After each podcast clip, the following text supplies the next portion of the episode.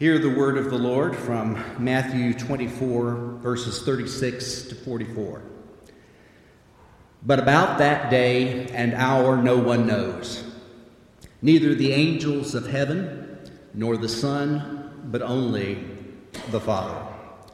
For as the days of Noah were, so will be the coming of the Son of Man.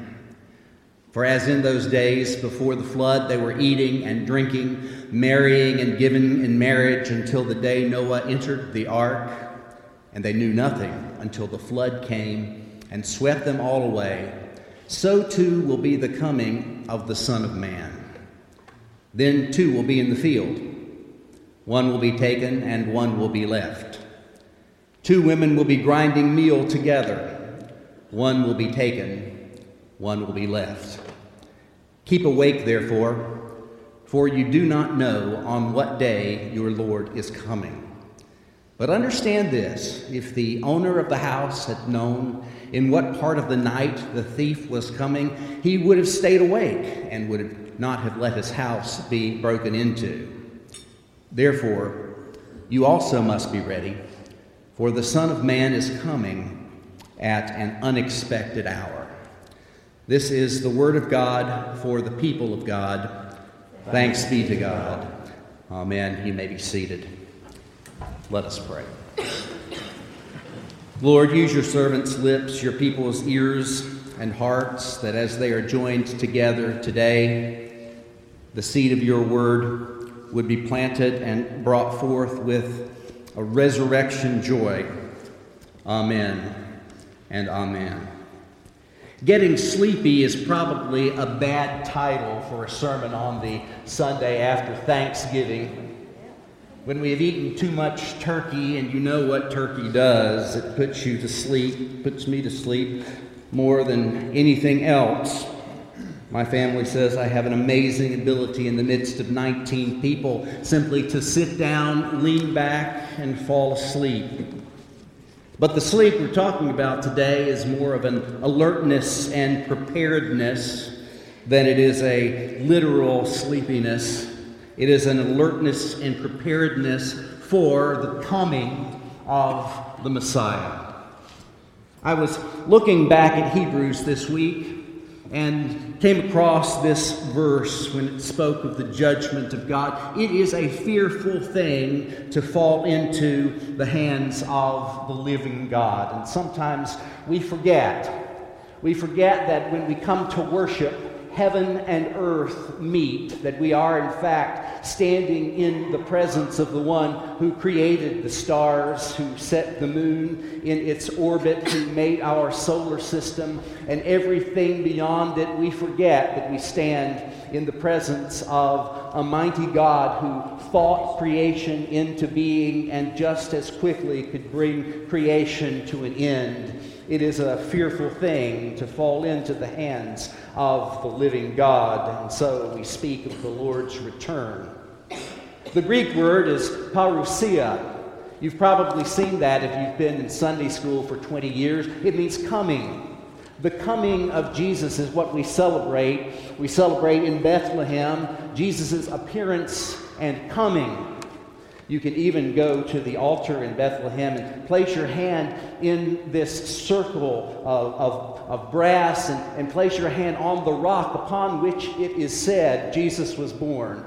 And I think to myself, having observed three of my own children being born, that it's much more comfortable to have a baby in 2000 than in, in the year 3 BC. The Lord's return he has come, and yet we just said in the Apostles' Creed, he ascended into heaven. Jesus has come and he has returned to the right hand of the Father, and from thence he shall come to judge the quick, the living, and the dead when he comes again. Christian theology reminds us that Jesus came, Jesus comes, Jesus will come again. It is past, it is present, it is future. Jesus came in Bethlehem of Judea. Jesus comes on those mornings when we have Holy Communion. We say, Make this be for us the body and blood of Christ, that we may be for the world the body of Christ redeemed by his blood. We believe that Jesus comes wherever two or three are gathered in my name. There am I among them, Jesus says, and we believe that he will come again. But about that day and that hour, no one knows. Neither the angels nor the Son, but only the Father. If you go back and look at the number of times in the past 102 years that people have predicted the end of the world, just those that made the news, that influenced society in some ways. I counted 91 times since 1920 that we have been told the world is probably going to end. You all remember when more happened than we, we ever imagined would. More people came out of the woodwork saying the world is going to end in the year 2000. All of our computers are not going to work. You won't be able to start your car. You won't be able to buy gas or groceries. And as it turned out, in a Midwestern town, several parking meters stopped working. And all of that came. We've had names such as Chuck Smith, Hal Lindsey, Pat Robertson. They all had dates that they put on. Tim LaHaye and Jerry Jenkins suggested that the year 2000 was probably going to be the end of the world before they thought about it some more and changed their minds. Many of you remember 11 years ago Harold Camping for the second or third or fourth time, predicted that the world was going to end with such sincerity and certainty that many of his followers sold all of their possessions or left their house with the door wide open because they wouldn't be needing any of their goods anymore, and they bought RVs and drove them around the United States proclaiming the good news that the world was going to end on May 21st, 2011. I don't know what you would do if you found out you had three months to live. But a lot of these folks, when they found out they had three months to live, left their families and their neighborhoods and went and spent what they thought was the last three months of the world with perfect strangers. 91 times in 102 years. We've been told that the world is probably going to end, and yet we find in the gospel about that day and hour, no one knows. Neither the angels of heaven nor the Son, but only the Father. The timing of the end is a mystery. It can't be computed. It's a fool's errand to try to figure out that which is purposefully obscured. But what we do know about it is that the end will come when things are normal and then they are not. As in the days of Noah, so will be the coming of the Son of Man.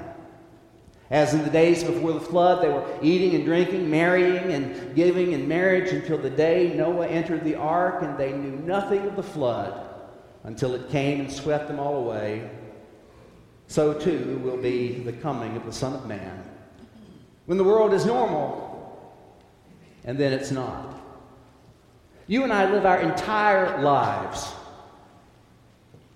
You and I live every moment that we have under the watchful gaze of God. And what we are told is that how we live here and now, what we do here and now, the faith we have here and now, the way that we relate to other people here and now matters.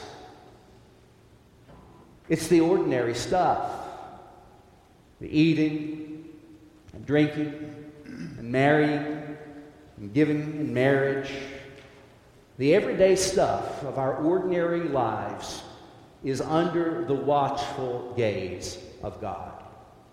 The time that we have matters. The years and the seasons, the months and weeks and days and hours and seconds, they matter. Because everything we do, all that we are, our thoughts, our motivations, our actions, take place under the watchful eye of God. And we know there's a suddenness that can change it all. You have probably, if you've lived long enough, experienced one of these pivotal moments where life was heading in this trajectory and suddenly it was not. The doctor brings back the MRI and life changes. You get a phone call about a loved one or a friend, and life changes. There is a suddenness. Two will be in the field. One will be taken, and one will be left. Two women will be grinding meal together. One will be taken, and one will be left. So, when we recognize that life can move from normal to not normal, that there is a suddenness with which we may encounter an ending, how are we live? What are we to do in light of this knowledge and this understanding? Jesus is clear. Keep awake, therefore, for you do not know on what day your Lord is coming. But understand this if the owner of the house had known in what part of the night the thief was coming, he would have stayed awake and would not have let his house get broken into. Therefore, you must also be ready, for the Son of Man is coming at an unexpected hour. So, in light of this doctrine of the church that history is linear, it has a beginning, it has an end, and in between there are lots of cycles. There are many things that happen, but in the beginning there is an end in sight, in mind, this return of the Lord to make all things whole to make the broken mended, to make the weak strong, to make those who are lost be found. The first become last, and the last first. How are we to live? Jesus commends a general attitude in life, an attitude of preparedness, an attitude of readiness, an attitude of watching and praying and being sober minded and making good use of the time as we increase in faith and in hope and in love. Jesus commends this general attitude that should color our entire existence. From the time when we have awakened from our sleep and recognized that God who made us loves us and calls us into union with Him and into wholeness and holiness. Calls us to watch and pray, to make the most of the time and to increase in faith, in hope, and in love. We can be awake or we can be asleep. We think of sleeping, this is how I was on Thursday after having lots and lots of turkey. It's also how I sometimes am if I drive into the night. I realized there was a time in my life, a season, that I had to drive to South Carolina for about a half an hour meeting, and then I had to drive back to Kentucky. And I did that willingly well into my 20s.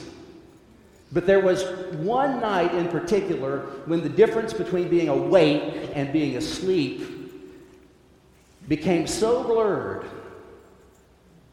that I knew that could never happen again. My days of staying up all night to drive were done. My days of staying up all night to study were over with. We can be awake or we can be asleep. And it's not just Matthew that talks about being awake or asleep. Look at Mark. Therefore, keep awake. Because you don't know when the master of the house will come in the evening or at midnight or at cockcrow or at dawn. The book of Revelation, that strange and mysterious book, reminds us remember then what you have seen and heard, obey it and repent. If you do not wake up, I will come like a thief, and you will not know at what hour I come to you. It's in the epistles, 1 Thessalonians 5. But you, beloved, are not in darkness for that day to surprise you like a thief. For you are all children of light and of day. We are not of the night or of darkness. So then, let us not fall asleep as others do, but let us keep awake and be sober. The Gospel of Luke Blessed are those slaves whom the master finds alert when he comes. Truly, I tell you, he will fasten his belt and have them sit down to eat, and he will come and serve them. If he comes during the middle of the night or near dawn and finds them so, blessed are those slaves. When the church speaks of the coming of Jesus, we speak of that in the past, the present, the future. But we also speak of the coming of Jesus, and this is true with the history of interpretation of this passage, as a kind of double arrival. We believe in the linear nature of history. It has a beginning, we are somewhere in the middle, and it will come to a close. But history's close is not nearly so close to us as our own demise. And so, since the early decades of the church, this text has been used to talk about two different comings of Jesus. One, the coming of Jesus for the individual when life is over. The world may endure 120,000 years, but I won't. Not in this present form. The world may endure until the sun explodes and the earth is no more, but not me in this body that I inhabit. For me, there is a time when Jesus comes, when it's almost a, a, literal coming of this. I go to prepare a place for you. And if I go and prepare a place for you, I will come again to receive you to myself, so that where I am, you may be also. So there's this coming, there's this parousia for the individual when life is over, and then for the whole world this coming of the Lord that we look forward to. Don't let anyone fool you into believing they know when this will occur. I suspect it's likely that the world may go on and civilizations may come and go before this time occurs, or perhaps Tuesday morning. We don't know. Either when the end comes for us or when the end comes for the whole world. But the question is will we be sleepy or will we be awake? Now, I like to sleep. And when my grandchildren are running around me and everybody's talking, I like to sleep. I can sleep then better than I can at night. I don't know why. There's something good and right and noble and just comfortable about it. But the question is how are we living? Are we living the kind of life that is awake and alert? Are we living the kind of life that recognizes that God cares what we do and how we spend our recreation time what it is that we have to say to the grumpy neighbor next door and whether or not our resources should be stored up on earth or invested in heaven. God cares and it matters, but we've gotten sleepy. We've begun to think that it doesn't matter. We've become really comfortable exiles. We think this world is our home and all of creation should cater to our own wants and needs. We've forgotten that the Master who is gone will come again. We've yawned and we have forgotten that the God who made us redeems us and makes us whole. We have grown sleepy, and our eyes have failed to see that all of our life is to be lived under the watchful gaze of a Lord who created us, who redeems us, who holds us still and gives us life.